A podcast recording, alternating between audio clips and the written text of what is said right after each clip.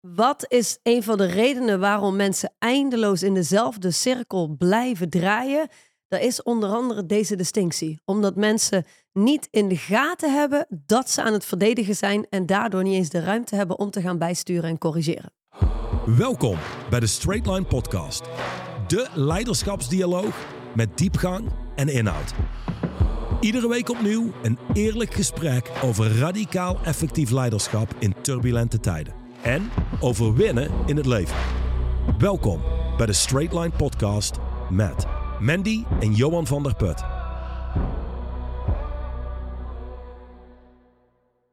Welkom of welkom terug bij de Straight Line Podcast. Vandaag staat in het teken van hoofdstuk 40 van het boek Straight Line Leadership.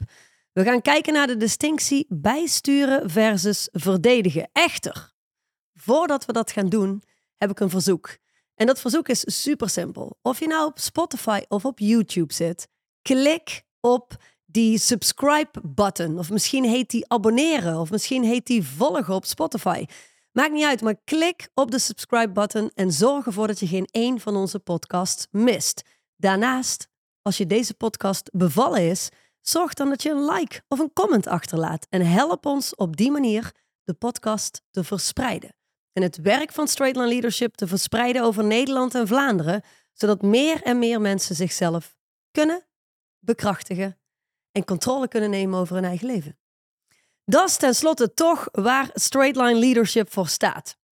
Dankjewel alvast. Ik zal het straks nog een keer herhalen om je eraan te herinneren. We gaan nu, uiteraard, opnieuw in gesprek met de briljante Johan van der Put.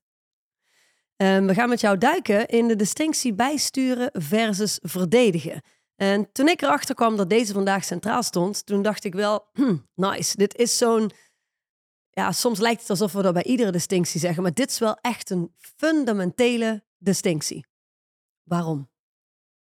Omdat het de weg vrij maakt om correcties te maken in je leven. En die correcties leiden tot een groter, krachtiger, sneller leven, dat is het idee. En ik denk dat vandaag een aantal mensen gaan zien wat er in de weg zit om die correcties te maken. Dit is een van die klassiekers. Ik zou zeggen, weten versus leven is absoluut zo'n klassieker. Mhm. Wat onderscheidt een straight line leider? Ja. Is, uh, en, en inner stance, absolute game changers. En, en deze, dit is absoluut een van die klassiekers die je de rest van je leven mee kunt nemen. En dit is het mooie van straight line leadership. Dit werkt nu in je leven. Dit werkt over 40 jaar nog steeds. En over 200 jaar, als ze het boek opgraven, werkt het nog is steeds. het nog steeds net zo waar en ur urgent om mee te werken. Precies. Mensen 500 jaar geleden eh, konden hier al mee werken en mensen over 500 jaar kunnen hier nog steeds mee werken. Oftewel, het, het zit in het, in, een, in het fundament van mens zijn. Ja, En eh, wat is een van de redenen waarom mensen eindeloos in dezelfde cirkel blijven draaien? Dat is onder andere deze distinctie. Omdat mensen niet in de gaten hebben dat ze aan het verdedigen zijn en daardoor niet eens de ruimte hebben om te gaan bijsturen en corrigeren. Toch? ja. Eh, in de Engelse distinctie is dit ehm, eh, corrective actions versus protective actions. Oftewel, welke acties doe je allemaal die je beschermen en die er dus voor zorgen dat je meer krijgt van dat wat je al hebt en meer blijft wie je vandaag de dag bent, versus corrective actions, oftewel bijsturen, corrigeren. Ehm, ik, ik lees even de allereerste alinea, die is maar klein, en dan kan jij eh, jouw ding doen. Is dat goed? Mhm. Alright. Zodra iets moeilijk wordt, hebben mensen de neiging de realiteit te gaan negeren. Ze realiseren zich niet dat de realiteit altijd aan hun kant staat. Ze proberen hun problemen te verklaren en te verdoezelen. En zo verdoezelen ze de rol die ze daar zelf in spelen. Dat is in de kern.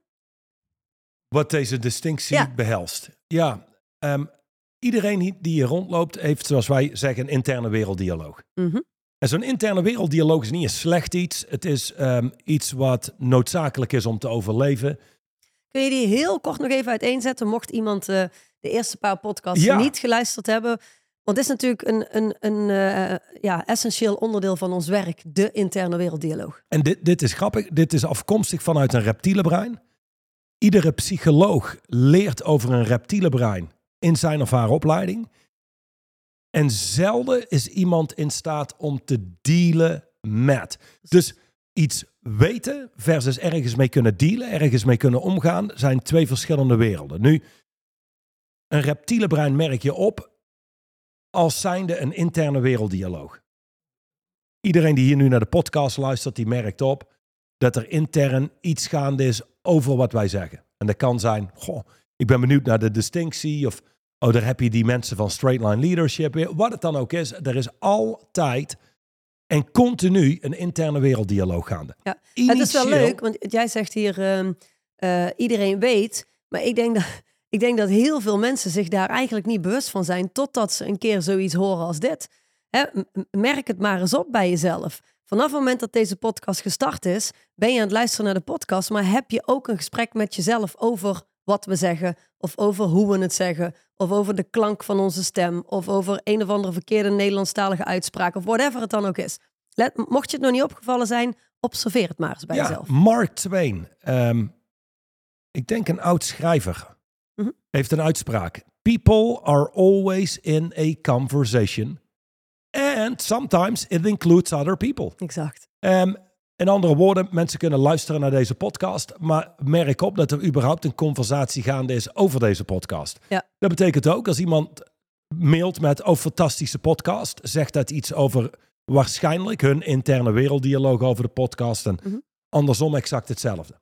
Ehm, nou, wa- waarvoor is zo'n interne werelddialoog belangrijk? Uiteindelijk is het niks anders als een overlevingsmechanisme.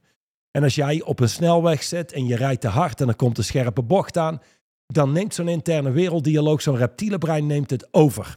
Ja, precies. Het beschermt je tegen de dood. Ja, en, de- en dat is eigenlijk zelfs iets wat, wat heel onbewust gebeurt. Hè? Want die neemt het over en je doet allerlei acties en handelen. Daar heb je niet eens meer gedachten bij. Nee, nee, Nee. omdat rationeel denken op dat moment veel te traag is om in te grijpen. Dus vandaar, weet je, is het, het ding verdomd nuttig. Ja. En de reden waarom mensen nu überhaupt in staat zijn te kunnen luisteren naar deze podcast, is omdat ze een reptiele brein hebben die ze beschermd heeft. Anders was Precies. iedereen waarschijnlijk al lang overleden.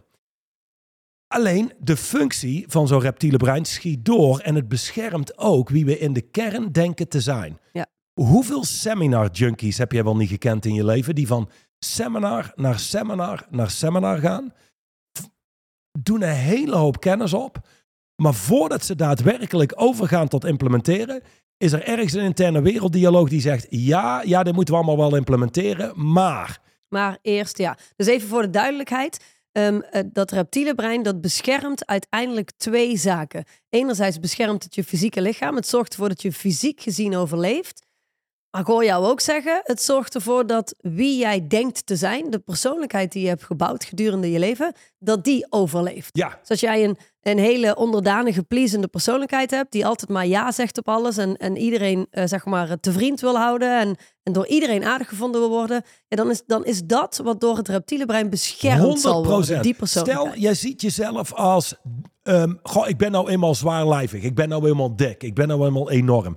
Dat is wat het ding zal beschermen. Het ziet het niet als een goed iets in dat geval om af te vallen. Rationeel wel, zal iemand denken, ja, 10, 15 kilo minder, dan heb ik meer energie en minder kans op allerlei klachten. En dat is niet hoe een reptiele brein denkt. Het is puur overleven.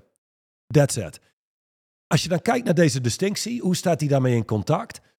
Als jij feedback krijgt van iemand, iemand geeft je feedback over hoe je leeft of over wat je doet, dan is er altijd intern iets wat meteen begint te verdedigen. Ja. ja maar. Ja.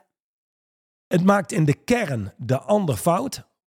Wat maakt dat je zelf goed bent. En als jij zelf goed bent, hoef je niet te veranderen. Maar da- da- dat is heel belangrijk voor mensen om te beseffen. Het, het gaat niet eens om de ander fout maken. Hè? Mensen denken dat. Dat, dat je op het moment dat je een ander fout maakt, dat het draait om het fout maken van de ander. Maar daar gaat het helemaal niet om. Op het moment dat wij een, een mening of een visie van een ander afwijzen, dan doen we dat zodat we onze mening en visie kunnen behouden. Onze blik op de realiteit, onze blik op de wereld en op onszelf kan in stand blijven, zolang we al het andere maar eh, afwijzen en doen alsof dat niet Ja. correct is. Ja, En wat mensen doen is ze verdedigen hun positie. Exact. Ze verdedigen uiteindelijk hun zienswijze. Ja, ja. En, en één ding, als, als wij met elkaar spreken. En dit is het, ehm, het groen-rode bal eh, scenario. Mhm. Hier hangt een bal in ons midden. En aan jouw kant is die bal rood en aan mijn kant is die bal groen. Mhm. Uiteindelijk zijn discussies en conversaties bedoeld om te leren van elkaar. Om Ja. bij te dragen aan, aan je leven, aan ehm, hoe je kijkt naar de wereld. Om te ontdekken voor mij hoe, hoe die bal er vanuit jouw kant uitziet. Exact. Dat zou het moeten zijn. Zeker waar we nu vandaag de dag staan in de maatschappij. Ehm, zeker als je kijkt politiek gezien, hoe mensen altijd verdedigen en beschermen. Het is onmogelijk voor mij om jouw groene kant te kunnen zien. En voor jou onmogelijk om mijn rode kant te kunnen zien. Welke kleur het dan ook waren. Hm. Uh, mij was doet er eigenlijk niet toe in maar het, eh, ja. voorbeeld. Ehm, ik kan mijn wereld groter maken. Ik kan mijn, eh, zeg maar, jouw beeld toevoegen aan mijn beeld. Ja. Ehm, het maakt me completer als mens. Maar daar staan we vaak niet toe. Waarom? Nee. Omdat we verdedigen. Ja, nee, maar Mandy, luister. Als jij gewoon zou kijken naar mijn kant, dan zie je X, Y en Z. En Ja, jij, nee, ja maar dat is niet waar. Precies. En da- dat is eigenlijk waar we, als we niet opletten, veel tijd spenderen in verdedigen. Nou, ik had vanmorgen een online ja, dus meeting. in, in de basis, dat reptiele brein zorgt er eigenlijk voor dat je gelijk wil hebben. Hè? De, de, en ook mensen die zeggen, oh, maar ik heb die behoefte niet. Jawel, jawel, jawel, jawel. Ieder mens heeft in de basis de behoefte om gelijk te hebben en om er goed uit te tegen zien. iemand die zegt, oh, dat heb ik eigenlijk helemaal niet. Ja, dat heb je wel. Nee, nee, Nee, dat is heb niet ik waar. En vervolgens gaan ze verdedigen dat ze geen gelijk willen hebben. Ehm, het is de grootste kracht op aarde. Ja. Mensen die geen ongelijk willen hebben. Ja. Vanuit daar ontstaan oorlogen, vanuit daar ontstaan eh, eh, 100 grote discussies en dat soort zaken. Alhoewel Ja. er niks mis is met een discussie, maar afhankelijk hoe die gevoerd wordt. Als je kijkt naar deze distinctie, en dit is in het kader van zakelijk leiderschap, het zijn van een leider. Mhm. Als leider wil je eigenlijk nooit verdedigen. Je wil openstaan voor de communicatie van een ander en kijken wat kan ik daaruit halen. En op zijn minst wat je eruit kunt halen is de positie van een ander. Ik zou, je kunt op zijn minst nieuwsgierig zijn eh, naar wat die ander zegt en hoe het blijkbaar voor hem of haar verschijnt. Ja, en dan hoef je, hoef je niks te verdedigen. Nee, Ehm, want als je namelijk niks te beschermen hebt, hoef je niet te verdedigen. Dat betekent, je kunt openstaan voor iedereen's visie en vervolgens kies je de meest praktische, meest effectieve visie waarvan jullie inschatten die werkt. Nou, uiteindelijk wat er gebeurt binnen bedrijven is het volgende. Eh, vergelijk dit met, en dan zie je staan in het boek, een Boeing 747. Die stijgt op in Amsterdam en die wil landen in San Francisco. Ja. Zo'n vliegtuig is 90% van de tijd van koers af. Mhm. Het probleem is niet dat het vliegtuig van koers af is. Het probleem is dat de meeste mensen in hun leven niet tijdig corrigeren en bijstellen. Hetgene wat een automatische piloot doet, is niks anders dan steeds corrigeren. Steeds bijstellen. Dan kan het 90% van de tijd van koers af zijn, maar het landt exact op de landingsbaan, bijvoorbeeld in San Francisco. ja, omdat erbij gestuurd wordt. Ja, maar wat mensen doen, als je kijkt naar wat mensen doen. Hup, wij gaan de lucht in. Ik geef jou feedback over weet je, waar we ons bevinden. De meest accurate feedback, zag je staan in de eerste alinea, is de fysieke realiteit. Ja. Als jij, afvallen is een makkelijk voorbeeld. Als jij doet wat je moet doen, dan val je af. Dan sta je op een weegschaal en dat is de realiteit. Die geeft weer, wat weeg ik in de realiteit? Als jij kijkt naar zakelijk leiderschap, wat is in de kern het meest effectieve feedbackmechanisme? De fysieke realiteit. En dat gaat van je cijfers, omzet, winst, marges, tot, hey, van de 100 medewerkers zijn er ieder jaar 50 die zeggen, dankjewel, maar dit is niet onze plaats om te werken. Ook dat is feedback. De fysieke realiteit geeft zeer accurate feedback en dat is het meest accurate feedbackmechanisme wat ik ken. Mhm. Op basis daarvan kun je corrigeren. Maar wat mensen doen is dit. We zitten in het vliegtuig, we zitten op 10.000 meter hoogte en eh, jij bent, eh laat zeggen, de piloot. Mhm. Ik ga naar je toe, zeg Mandy, we zijn licht van koers af. We zullen zoveel moeten corrigeren. En jij in eerste instantie nog, weet je wel, oké, oké, prima, en je corrigeert. Vervolgens, tweede keer kom ik, Mandy, we zijn weer van koers af. Tien minuten later. En jij zo, oké, wa- wat nu weer? Nou, klein beetje bijstellen, maar dan zitten we weer op koers. En jij stelt een klein beetje bij. Dan komt de derde keer en dit is wat er gebeurt. Mandy, hey, heb je even? Nee, nee, nee, hoezo? Nee, ik ga niet weer bijsturen. Exact. Nee, nee, nee, nee, nee, nee. Nu is het klaar, weet je wel. En vanuit daar gaan we verdedigen. Dan komen we ook ergens uit. We komen alleen niet uit in San Francisco. N- Niet, niet wat we gezegd hebben. Nu, om, om, om je heel kort te onderbreken. Er staat hier namelijk precies wat jij zegt. Hè? De- wat hier omschreven staat is... Wat maakt nou dat mensen dat doen? De drang om onze gevoelens, ons zelfbeeld en ons imago te beschermen, weerhoudt ons ervan bij te sturen, staat hier. Want, dus de ja. drang om onze gevoelens, ons zelfbeeld en ons imago te beschermen. Vertel. Nou ja, als jij dus in dat vliegtuig zit en, en ik kom met een correctie, oké, fijn. Maar dan kom ik voor de tweede keer en de derde keer. Een reptiele brein kan daar gewoon moeilijk mee overweg. Dus wat het wil doen is, het wil beschermen wie we denken te zijn. Het wil beschermen hoe wij kijken naar de wereld. Dus het zal in de kern afwijzen wat je krijgt aan feedback. Ja, oké, dus laten we dat eens naar, naar het voorbeeld trekken. De- want er staat hier gevoelens, zelfbeeld en imago. Oké, ik geef In- een voorbeeld. Heel Ja, wacht even, want in het boek staat namelijk ook dat de reden waarom eh, zoveel mensen moeite hebben met bijsturen, is omdat mensen het, ehm, hoe zeg je dat, als ze niet op koers zijn, dat ervaren ze als falen. Ja, En op het moment dat je, dat je niet op koers zijn ervaart als falen, dan ga je je gevoelens beschermen. Want je wil niet voelen dat je aan het falen bent. Je gaat je imago beschermen, want jij weet hoe dit moet. Dus je gaat eigenlijk je oogkleppen opzetten en doen alsof je niet van koers bent, zodat je niet hoeft te corrigeren. ja. En dat, dat doen mensen door middel van inderdaad zichzelf te gaan beschermen. Waarom ze zijn waar ze zijn en waarom ze. eh, het lijkt alsof ze af koer, of koers zijn of whatever het dan ook is. Maar in de basis is dat wat het is. We, we, we willen niet eens erkennen dat we van koers af zijn. Echter, 99% van je leven ben je van koers af. En je moet non-stop corrigeren om te zorgen dat je uiteindelijk uitkomt bij punt B. Dat is wat dat voorbeeld zegt. ja. Toch? Ja. Ja, maar dat vereist wel een groot, krachtig mens. Exact. Want Die- als jij naar mij komt en jij zegt, Mandy, we zijn weer af, van koers af voor de derde keer, denk ik, ja, kut, ik ben aan het falen. Ik, ik krijg dat ding niet on track gehouden. Hè? Dat zou dan een, een verhaal kunnen zijn. dat zou een optie zijn. De andere optie is, ik kom met mijn hoofd binnen denk je, oh, daar heb je die eikel weer. hey, ik ben de piloot. Ga jij gewoon lekker daar Ja. zitten? Dat, ja, maar, maar dat zijn allemaal verdedigingsmechanismes. En ik vind het belangrijk om dat zo, zeg maar, plat eventjes uit te diepen, zodat mensen begrijpen wat we nou eigenlijk werkelijk zeggen. Dus oké, de drang om onze gevoelens, zelfbeeld en ons imago te beschermen, weerhoudt ons ervan bij te Ja. sturen. Nou, ik, had vanmorgen een meeting. En in die meeting zit Fred. En Fred heeft een, een behoorlijk snel groeiend bedrijf, succesvolle ondernemer. Die ehm, kreeg wat feedback de week daarvoor.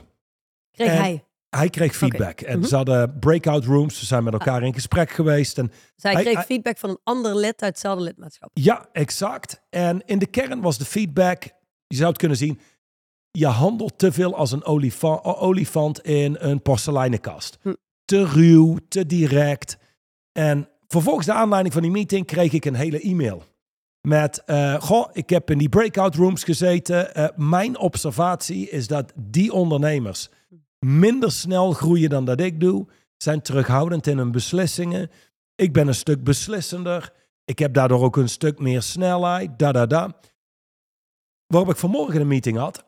Dus even lang verhaal kort. Eh, of of nee, dit, dit stukje even samenvatten.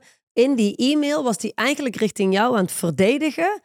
Was hij zichzelf aan het verdedigen op de feedback die hij had gekregen en- en van een van onze leden. Precies. En wat hij verdedigt zijn zijn keuzes. Hij Ja. verdedigt zijn imago van iemand die direct is, to the point en snel groeit. Ja. En in de kern is het simpel. Voor iedereen die betrokken was in die breakout room, was er feedback. Ja, En, precies. en in de kern was het, van Fred zou de feedback kunnen zijn naar die andere twee. Is luister, ik begrijp helemaal wat jullie zeggen. En het is waar, ik kan een aantal correcties maken, waardoor mensen me ervaren als iemand met meer ruimte. Ja. Creëer ik een iets veiligere omgeving, wat bijdraagt aan Uitkomen bij punt B. Exact, dus Mhm. absoluut. Aan de andere kant, zijn drive en totale onredelijkheid is ook feedback voor die andere twee. Dat het is, hey, als jullie iets meer zouden zijn, zoals ik, een stuk onredelijker. En voor degene die, ehm, die denken onredelijk is er niet een goed iets, dan moet je de podcastreeks volgen, dan kom je erachter. Een leider zal onredelijk moeten zijn, anders krijg je bijna niks gedaan. Ja, in de basis is onredelijk versus redelijkheid heel, heel, even heel makkelijk uiteen te zetten. Namelijk, als je onredelijk bent, dan heb je geen, eh, hoe zeg je dat? Geen Reden tijd voor reden en excuses. Ja. Precies, dat is onredelijk zijn Ja. in onze taal. Ja. Exact. En, en dus als zij dus een stuk onredelijker zouden zijn, zouden zij sneller vooruitkomen. Ja. Als hij bij zou sturen en hij zou meer ruimte hebben, Exact. meer luisteren naar bepaalde mensen, dan zou hij meer voorwaartse snelheid krijgen. Nu, als we niet opletten, Die andere twee ondernemers die feedback krijgen, denken, ja, oké, weet je wel, eh, de, ik zal nog eens een keer feedback geven. Laat maar, hij heeft duidelijk niet gehoord wat we zeggen. Ja, Dat is een gelukkig van zeggen verdedigen. onze leden dat niet, maar ja. ja. Ja. En aan de andere kant kan, kan hij zeggen, ja, zij snappen het gewoon niet. Ja. En dan is iedereen aan het verdedigen, maar niemand maakt correcties. Maar hoe vaak gebeurt dat wel niet? Ja, dat is non-stop. En de andere kant is, als zij nou gewoon luisteren naar elkaar en een aantal praktische correcties maken, zouden ze allemaal een heel stuk sneller voorwaarts gaan. Ja. Nou, dat kwam vanmorgen ter sprake in de meeting. En dus een van de distincties die terugkwamen, was bijsturen versus verdedigen. Je moet maar eens kijken. Als je in, in een huwelijk, voor een gelukkig huwelijk, een krachtig huwelijk, dan ga je met elkaar in gesprek. En wat je wil leren is te luisteren naar elkaar, nieuwsgierig te zijn in plaats van steeds te verdedigen. En dan zul je merken, een relatie waarin beide partijen in staat zijn eerlijk te kijken naar zichzelf, praktisch te corrigeren, praktisch zaken bij te stellen, dan groei je als mens. Ja. Dat is echt heel simpel. Binnen een organisatie exact hetzelfde. Is dat überhaupt niet ehm, hoe het huwelijk eigenlijk bedoeld is? Is het eigenlijk niet überhaupt dat als je met iemand in een huwelijk treedt, dat het de bedoeling is dat je gezamenlijk, maar ook allebei als individuen groeit naarmate je ouder wordt? Dat is eigenlijk de bedoeling. Alleen maar wat ja, er vaak gebeurt is Oeh. in een relatie, we worden allebei koppiger, we worden allebei meer beschermend. Ja. En dan no- na verloop van tijd hebben we elkaar leren tolereren. ja, precies. Ja. En dan, dan nog ja, één leren ding. Als, dan tolereren nog, of nog één ding. hè. Eh, als het gaat over zo'n interne werelddialoog, weet ook één ding. De, de meeste partners hebben helemaal geen relatie met elkaar en kennen elkaar niet eens. Nee. Wat ze kennen is een interne werelddialoog over de ander. Vaak is het wat ze kennen, is hoe de ander zou kunnen zijn. Zeg maar het beeld, het, het, het, het ultieme beeld wat zij hebben van hun partner, hoe die zou kunnen zijn. En daar helpen we mee door daar constant iets van te vinden, in plaats van gewoon de partner te nemen voor wie die is. Ik vind het ook wel interessant. Ik heb toevallig in de afgelopen twee weken tot, tot vier keer toe een interactie gehad met vier verschillende mensen. Ehm, omdat, omdat je nu kort het huwelijk aanhaalt. Die eh, alle vier kwamen vanuit de invalshoek. Hey, luister, op het moment dat je gescheiden bent, dan is het toch heel normaal dat je geen contact meer hebt. eh, puur en alleen over de kinderen. Maar verder heb je toch niks met elkaar te maken. Ehm, en er was eh, twee situaties waarbij de partner dus nog wat meer contact had met zijn ex. Ehm, ja, maar het is toch normaal dat dat niet meer zo is. En toen dacht ik, wow, wow, wacht even. Ik vond die uitspraak heel interessant. Want in de basis, laten we even heel eerlijk wezen met z'n allen. In de basis is het nog steeds, ja, het, is, het lijkt normaal in onze maatschappij. Maar in de basis is het nog steeds niet normaal dat gezinnen uit elkaar getrokken worden. We leven alleen in een tijd waarin dat allemaal normaal lijkt te zijn. En ik denk op het moment dat je te maken hebt ehm, met een scheiding en je bent in staat om nog goed contact te houden met elkaar en de kinderen die, die, die hebben daar hun profijt van, want dat is eigenlijk hoe het hoort, zeg maar. Dat is wat normaal is, eh, of ooit was. Ehm, ja, dan, dan, ja, dan maakt dat al het verschil in de leven van je kinderen. Je kinderen hebben niet gekozen voor gescheiden ouders. Nee, Maar ik zou- het, ma- maar het is oké als ze daarmee te dealen hebben, maar ze hebben er niet voor gekozen. Maar eh, nee, dat is waar. Ehm, als je één stap teruggaat in een relatie, laat zeggen dat de context van een relatie zou zijn: luister, ik heb een commitment op jouw welzijn. Mhm. En je hebt een commitment op mijn welzijn. Ja. En ik kijk waar ik kan bijdragen. En jij kijkt waar je kan bijdragen. Zolang wij dat allebei doen en wij hebben conversaties en we zijn in staat om bij te sturen, zou ik niet echt weten waarom een huwelijk zou, zou stoppen. Waarom je uit elkaar gaat. Dat zou Nee, zeker. zijn. Ik zie aan jou, jouw kant. Heel het is, het is beter voor jouw welzijn als deze relatie stopt of voor elkaars welzijn. Mhm. Dat- Dat zou kunnen. De kern en, en van een relatie zou zijn: oké, ik heb een commitment op jouw welzijn, jij op mijn welzijn. En daarnaast, de, de tweede context voor mij in een relatie is: we kunnen leren van elkaar. Ja. Eh, groeien, groei en expansie. Dat zit hem hierin, in bijsturen. Iedere Exact. keer als jij komt met feedback van mij of jij komt met iets waar ik door geïrriteerd zou zijn of wat dan ook, dan Ja. weet ik. Laat ik dan is wacht, de wacht, nee, wacht. initiële reactie verdedigen. 100 procent. Ja. Maar laat me uitspreken. Mhm. Dat zou zijn. Ik stop. Ik vertraag. Ik zet mijn interne werelddialoog aan de kant, zodat ik kan horen wat je zegt. En dan heb ik de mogelijkheid om een correctie door te voeren. Stel ik denk, goh, heel eerlijk, ik hoor wat je zegt. Maar ik denk niet dat dat bijdraagt aan mijn leven. Dat betekent dat ik dat terug kan geven aan jou. Dan word je verbaal steeds sterker. Want dat Mm. betekent, ik geef dat terug aan jou. Maar dan zeg je, ja, ik hoor wat je zegt. Maar dat betekent dat je je eigen standpunt leert te verdiepen. En, en ook als jij die op de proef stelt, of het houdt stand of het houdt geen stand. Mhm. Dus ik als mens krijg steeds meer diepgang en inhoud. Omdat je leert communiceren. Ja, en ik word ronder als mens. Ja. En dat betekent als het dus gaat over groei en expansie, dat leeft in dialogen, dat leeft in bijsturen.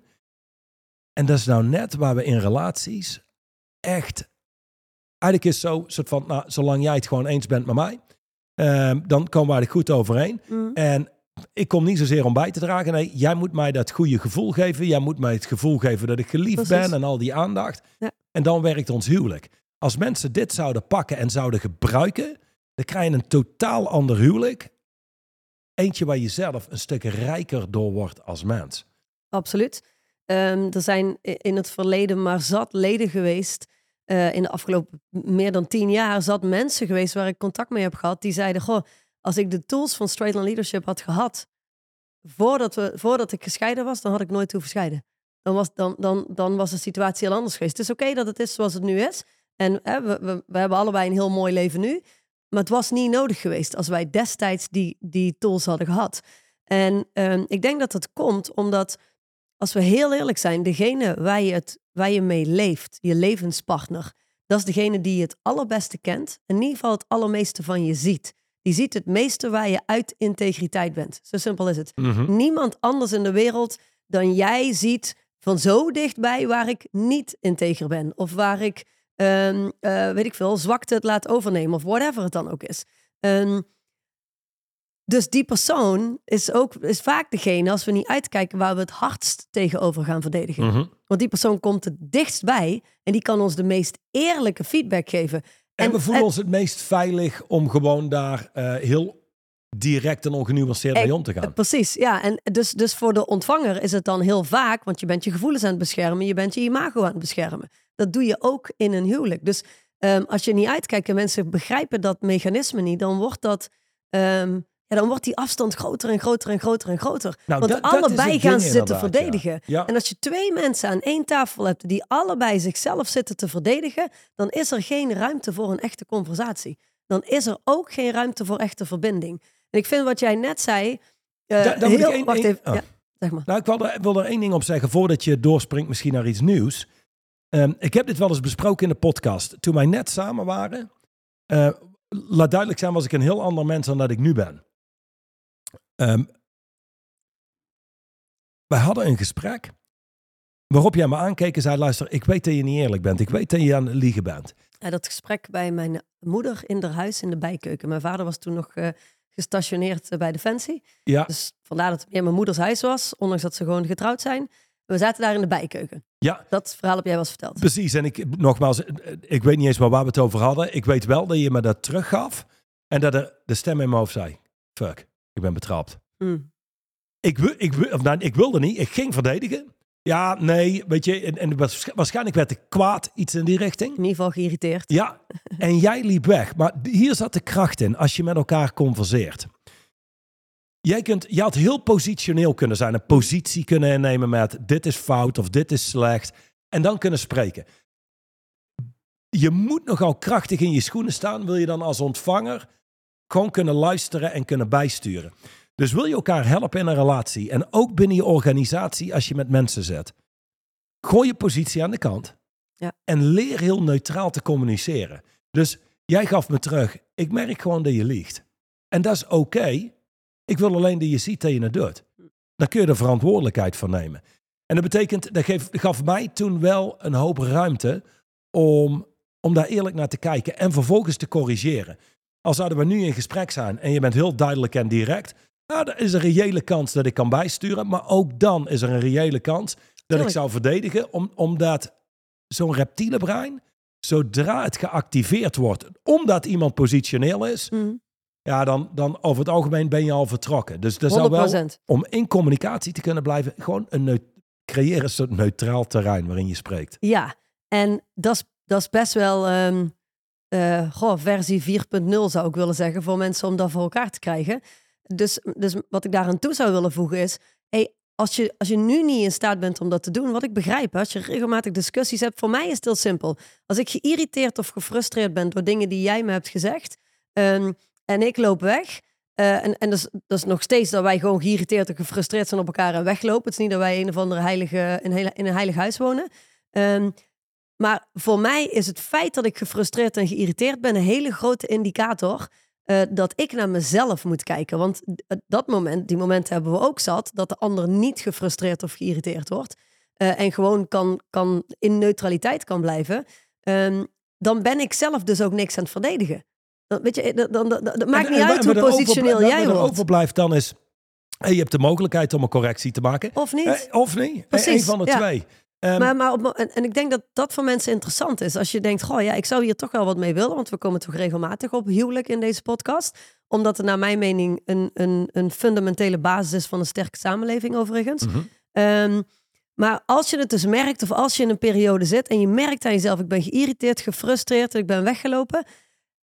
Op het moment dat de ergste emotie weg is, stel jezelf dan de vraag, zeg maar, wat was ik aan het beschermen van mezelf, waardoor ik zo geïrriteerd of zo gefrustreerd werd? Ja. En vervolgens, kom daar later op terug. Het is oké als je in het gesprek zelf niet neutraal kon blijven. Maar je kunt wel naar de hand Een gesprek een- een- verlengen, daarop terugkomen. Exact, een nieuw gesprek aangaan, daarop terugkomen en jouw verantwoordelijkheid nemen. Als mensen dat zouden gaan doen, voor iedere luisteraar, als je bereid bent om dat te gaan doen ehm, en die gesprekken aan te gaan, is ongelooflijk hoeveel meer eh, diepgang en warmte en groei je kunt halen uit je En, en vandaar ook het, ehm, het principe Boeing 747. Een, een Boeing, een auto hebben een closed loop feedback system. Dus je kunt altijd kijken naar bepaalde meters voor je hoogte, de hoeveelheid brandstof, je snelheid, noem maar op. Waarom is dat er? Zodat je altijd kunt corrigeren. In andere woorden, je wil altijd in communicatie blijven. Ja. Problemen in huwelijk en bedrijven ontstaan als mensen niet meer in communicatie zijn. Exact. Ehm, dus, dus dat is van belang. Nou, ik vond wat jij net, en dat wilde ik eindelijk doen voordat je zei stop met praten, wat oké is. Mhm. Ehm, maar je hebt net heel eventjes tussendoor het woord nieuwsgierigheid eh, genoemd. En ik vind dat wel een hele belangrijke. Op het moment dat je namelijk besluit, de, de kern, of het nou huwelijk is of inderdaad in business, hè, eh, ehm, te voorkomen dat je constant maar aan het verdedigen bent als leider, jouw positie aan het verdedigen bent. En, en als je ziet dat andere mensen zichzelf aan het verdedigen zijn, ehm, shift is naar nieuwsgierigheid. Word gewoon zelf eens nieuwsgierig. Word eens oprecht nieuwsgierig naar waar die ander zich begeeft. En hoe die ander ehm, eh, iets wellicht ervaart zonder, of beleeft. Zonder dat dat wellicht allemaal juist is en correct is. Doet er niet toe. Waar komt die ander vandaan? Waar begeeft die zich? Nou, hoe ja, kunnen exact. we daar Weet invloed op uitoefenen? Omdat ieder conflict is niks anders als een persoonlijk conflict. In, in de kern met jezelf. Dat betekent, we zijn vaak niet geneigd om de point of view, om de kijk van een ander te bekijken. Mhm. Namelijk, er bestaat een uitspraak van Byron Katie.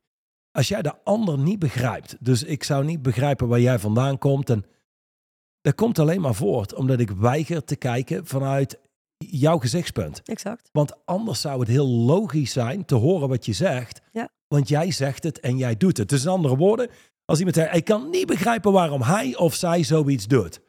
Dan is het, hm, oké. Nou ja, als je je zou verplaatsen in hun schoenen, Dan zou zou jij exact hetzelfde doen. Ook nog. En dan zeggen mensen wel eens, nee, nee, zou ik nooit doen. Jawel, want zij doen het. Ja. Dus als jij hen was, zou je het ook doen. Dus voor hun is het volstrekt logisch, maar voor jou niet. Wat is het verschil? Well, your point of view versus their point of view. En nieuwsgierigheid maakt dat je iets kunt bekijken vanuit een hele andere kant. Nieuwsgierigheid betekent ook de afwezigheid van verdedigen. Laat ik eens kijken, wat laat iemand dit zeggen? Exact. Dus als ik feedback krijg, ehm, een van de dingen die ik altijd zal doen is: Oké, Joe, je, je noemde me net een enorme eikel. Ik weet dat je daar een reden voor hebt. Mag ik vragen wat het is? En dan word je nieuwsgierig. Ja. En dan vervolgens heb je de mogelijkheid iets te leren. Of je hebt de mogelijkheid om een distinctie te maken voor iemand. En helder te maken waarom je iets deed of waarom je was wie je was. Ja, precies. Ja, want de feedback of de enorme eikel is ook niet altijd terecht. Komt vaak ook voort vanuit de verdedigingsmechanismen van de ander. Ja, En als je ehm, ja, reageert. Weet je hoe wij het vaker omschrijven? Dat is ook vaker hoe ik het zeg maar. Ik ben zo'n zo'n beeldendenker. Hè? Hoe ik het dan voor me zie. Als twee mensen Iedereen die alle, overigens. als twee mensen die allebei zitten te verdedigen. ehm, met elkaar in gesprek gaan, dan ontstaat er een, ja, een, een extreme discussie. En eigenlijk in mijn hoofd gebeurt het dan dat ik zo twee van die reptielen zie die tegenover elkaar eh, in eh, een soort van niet, niet in communicatie zijn, maar eh, hun gelijk aan het halen zijn. Want dat is eigenlijk wat er gebeurt. Ja. Dat deeltje van je hersenen neemt het over, neemt de hele discussie over. Jij als mens bent niet meer in gesprek met iemand. Nee, dat, dat kleine reptiel in je brein, dat neemt het over. En vanuit daar ben je alleen maar aan het verdedigen. En raak je de rest En dan krijg je dus dit, weet je wel. Van, maar oké, waar, waar ging jouw de discussie eigenlijk over? Oh ja, dat was ja, dat, dat weten we eigenlijk niet meer. Maar we weten wel dat ik gelijk had. Ja, precies. Dat, dat is waar je dan op uitkomt. Ja, Ehm, ja. Ik had nog één ding wat ik hierover wilde delen, wat, wat me net te binnen schoot. Ehm, own point of view. Je had het over twee mensen met elkaar aan discussiëren. Het is een deel in je wat het overneemt, inderdaad. Dat is 100% waar. Het is ehm, het, eigenlijk, als je met elkaar zo aan het discussiëren bent, het is bijna alsof er een computer is wat een programma opstart. Het is niet bewust van het feit dat het een programma opstart. Het voert het programma uit. exact. Ja. Dat is waar het op neerkomt. Ja, ik denk om, om het eh, nog even extra naar business te trekken, dat het nog wel interessant is om te kijken. In dit hoofdstuk staat ook een stuk over eh, verkopers. Ehm, dus de, de koper werpt een bezwaar op en de verkoper begint zich te verdedigen. Dat zie je heel vaak. Hè? Hij komt met argumenten en excuses en verzet zich tegen het, bezwa- tegen het bezwaar. Zou de verkoper de echte waarde van een bezwaar inzien, dan zou hij er altijd blij mee zijn, omdat je hiermee de richting van het gesprek kunt bijsturen. ja, Ja, ehm, en dus ik denk dat dat nog wel een interessante is voor de businesswereld. Voor iedereen die luistert vanuit een business context naar deze, naar deze podcast. Het gebeurt veel in het bedrijf en verkopers die doen het heel veel omdat ze zich, omdat ze hun gevoelens gekwetst zijn of hun imago in, in krediet komt. Op het moment dat iemand komt met bezwaren, op het moment dat iemand misschien wel eens nee zou kunnen gaan zeggen. ja. Wat gaan en ze dan, doen? En dan Verdedigen. vervolgens, als we gaan overtuigen, wat je in de kern doet met overtuigen, is ik duw iemand als het ware meer in zijn hoofd. Ik hoor jou niet. Ja, en die redenen en excuses en dat wat in de weg staat om over te gaan tot koop, wordt alleen maar versterkt. Exact. Dat is wat je doet. Nee, ab- absoluut. Als iemand komt met een bezwaar, is er de mogelijkheid om dat te bekijken en vanuit daarbij te sturen. De Ja. conversatie, maar ook hoe iemand iets vastpakt en bekijkt. Ja, nieuwsgierigheid is een, ehm, is een ongelooflijk krachtige tool waar mensen geen enkel idee of benul van hebben. Maar in iedere conversatie en, en, en praktisch iedere situatie ehm, werkt het als je nieuwsgierig bent naar waar de ander vandaan komt. Hoe, hoe hij zijn wereld gebouwd heeft. Waarom die dingen zegt die hij zegt. Waarom het voor hem of haar verschijnt zoals het verschijnt. Op het moment dat je in staat bent, en ik begrijp dat dat niet in iedere conversatie kan, op het moment dat je in staat bent om jezelf meer en meer op die manier te trainen, ja, zul, ja dan je, leven shift gewoon. Ik kan niet anders zeggen. Het is je relaties, het is de resultaten in je bedrijf, het is de resultaten op gezondheidsgebied. Het, het, het is je eigen gemoedstoestand, je eigen rust. Moet je eens voorstellen hoe de meeste mensen door de wereld moeten lopen. Die zijn non-stop in een soort van defense-modus. En Mhm. dat zie je ook. Dat zie je als je kijkt naar onze maatschappij. Als je kijkt naar Nederland en Vlaanderen nu. Mensen zijn standaard op hun hoede. Mensen Ja. zijn standaard klaar om te gaan verdedigen. Mensen zijn standaard klaar om hun standpunt extra te versterken door het standpunt van de ander gewoon compleet eh, af te breken. Ja, hetzelfde als in politieke debatten. Daarom ehm, Ja, dat is- vind ik ze weinig interessant. ja, dat is Omdat je eens- twee partijen hebt die in de kern aan het verdedigen zijn. Die hun eigen standpunt verdedigen. In plaats van dat ze kijken naar wat kunnen we leren van de ander. En is er iets wat we hier kunnen bijsturen. Exact. Ja, het is standaard. Ze voelen zich aangevallen, dus we gaan verdedigen. We voelen zich aangevallen en ze gaan verdedigen. En het grappige wat je ziet is, op het moment dat iemand zich aangevallen voelt en die gaat verdedigen, dan gaat de aanvaller over het algemeen nog harder aanvallen. En je komt in zo'n situatie bij. En dat is gewoon wat ik persoonlijk in de maatschappij heel veel zie. Ik zie dat ook bij ouders en kinderen bijvoorbeeld. Ongelooflijk hoe, hoe, hoe. Ik was gisteren bij een, eh, een sport- en speldag bij onze dochter op school. En als je dan ziet hoe, hoe sommige ouders communiceren met hun kinderen, dan denk je, maar je, je, je, je wil niet een non-stop strijd hebben met je kind. Ik begrijp dat het af en toe eh, lastig is of overweldigend is, ik, maar, maar constant in die strijd gaan zitten met je kind maakt dat, je, dat het één lange, eindeloze strijd wordt. Ja, Zoek, creëer, vind een andere weg. en, en dit is, dit is ehm, laten we ingaan op het volgende. Eh, er, er werd iets gepost door ons over onze podcast. Ik had daar schijnbaar het woord vak gebruikt, of misschien twee keer. En iemand reageerde erop. Ik vind het veel krachtiger als je dat niet doet. En, en ik vind daar iets voor in te brengen. Absoluut. Ehm, Ik ook. jezelf heel goed kunnen verwoorden Ja. op een zeer gepaste wijze is absoluut krachtig. Maar er zijn niet voor niks scheldwoorden. Soms is het zeer ongepast om het niet te doen. Context is bepalend Zeker. En in deze podcast zou het niet hoeven. en zal ik het soms wel doen. Ja, ja precies. ja, Ehm, maar precies. Maar laat ik zo zeggen, context is bepalend. En dus is het ook zo, als iemand komt met, met dat soort feedback, ik kijk daarnaar. Ik kijk, hoe kan ik dit inpassen? Soms kan ik het niet inpassen, soms wel. Mhm. Maar het maakt je dus ronder en completer als mens. En, en dat betekent ook, dat is echt trouwens een mooie korte, dis, nou was eigenlijk geen discussie. Is meer een reactie. Jelte reageerde daar heel scherp op, fuck off, eh, op zo'n post. Maar ook dat. Ik denk dat het belangrijk is voor mensen te beseffen, er is niet een waarheid. De waarheid is niet daarbuiten. Je hebt dingen die werken, je hebt dingen die niet werken. Ja. Leer van anderen, stel bij daar waar nodig voor een zeer effectief, krachtig leven. Niet zozeer, ik heb het hier bij het juiste eind, ik heb het correct, het is beter om wel te schelden, want je maakt meer impact. Of nee, je moet, mag nooit schelden. Weet je, stel bij daar waar nodig. Ja. Doe wat het meest effectief werkt. En vanuit daar heb je een, een krachtiger, lichter, ronder, completer leven. Nou, wat wil je nog meer? Ik Een, een podcast volgende week. Abonneren. Podcast volgende week, inderdaad. Abonneer je. Of eh, op Spotify is het klik op volgen. Op YouTube is het abonneren. Like deze podcast. Zeker als je hem helemaal tot het einde hebt geluisterd. Want dan is die je blijkbaar bevallen. Eh, geef een comment als je op YouTube zit. En waarom? Ja, ja, wij zijn echt zo'n... eh, ik, ik zou bijna wel zeggen, ik ga naar de camera kijken. Wij zijn de standaard podcasters geworden. Maar waarom? Omdat we weten dat het werkt. En we willen ons werk verspreiden. Dat is het doel van deze podcast. En je moet zeggen, dit is, je, je wordt wel bijna een professional. Het heeft ons, denk ik, 40 uitzendingen gekost voordat we überhaupt een verzoek doen voor mensen om te abonneren of te... Ja, het heeft lang geduurd. Eh, We en- zijn, tra- we zijn wat dat betreft traag geweest in bijstellen. Ja, we zijn eh, we- ja, traag geweest en überhaupt gaan zien. Eh, nou ja, als je dat dan toch eh, nu zegt, hey, eh, lieve alle luisteraars, bij Straightline Leadership hebben we ook events. Wij trekken het land door, we trekken Nederland door, we trekken Vlaanderen door. En we zijn regelmatig op locaties bij jou in de buurt, waarop je een event kunt volgen. Luister goed, voor de Straightline exclusiefs moet je uitgenodigd worden.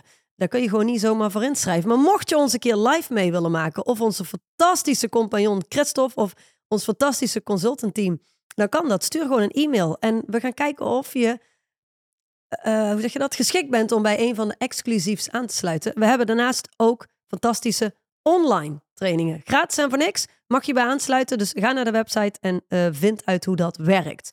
Oké. Wij zullen je iets meer ehm, niet lastig gaan vallen met de commerciële activiteiten, maar meer uitnodigen. Waarom? Zodat dit werk meer impact kan maken op jouw leven en de levens van de mensen om je heen. Dankjewel, tot volgende week. Bye.